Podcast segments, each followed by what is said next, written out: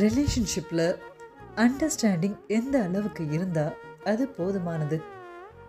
ஒரு விஷயத்தை நீங்கள் ஆர்கியூ பண்ணுறீங்க it's not about winning or being correct but அந்த ப்ராசஸ் இருக்கு இல்லையா?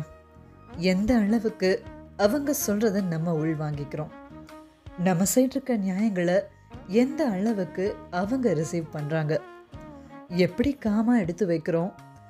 ஆனால் அது முடிகிற இடம் ஒரு டீப்பான மியூச்சுவல் கனெக்டில் கொண்டு போய் உங்களை நிறுத்தணும்.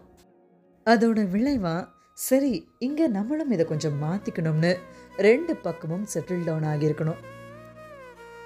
பர்ஃபெக்ட் ரிலேஷன்ஷிப்னா எல்லாமே அப்படியே பர்ஃபெக்டான அண்டர்ஸ்டாண்டிங்கில் போயிட்டுருக்குன்னு அர்த்தம் இல்லை எந்த அளவுக்கு வர மிஸ் அண்டர்ஸ்டாண்டிங்ஸை டியூன் பண்ண தெரிஞ்சிருக்கு. அதுதான் ரொம்ப முக்கியங்க. அண்ட் கம்மிங் டு அட்ஜஸ்ட்மெண்ட்ஸும் காம்ப்ரமைசஸும் அதெல்லாம் உங்களுக்கு அவங்கள ரொம்ப பிடிக்கும். அதுக்காக நீங்கள் அவங்கள கெட்டியாக பிடிச்சிக்க போடுற பாலிஷ் ஆனால் அண்டர்ஸ்டாண்டிங் அப்படி இல்லைங்க. அதுக்கு எந்த வேஷமும் போட தேவை இருக்காது.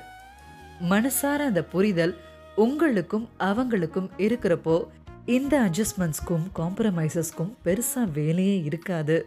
Which is more important for a life ரெண்டு பேருக்கு உண்டான புரிதல் தான் ஒரு காதலுடைய மூலாதாரம்.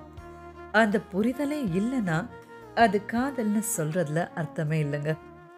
That is what understanding is meant to be சிம்பிளாக சொல்லணும்னா to be understanding is more important then to be right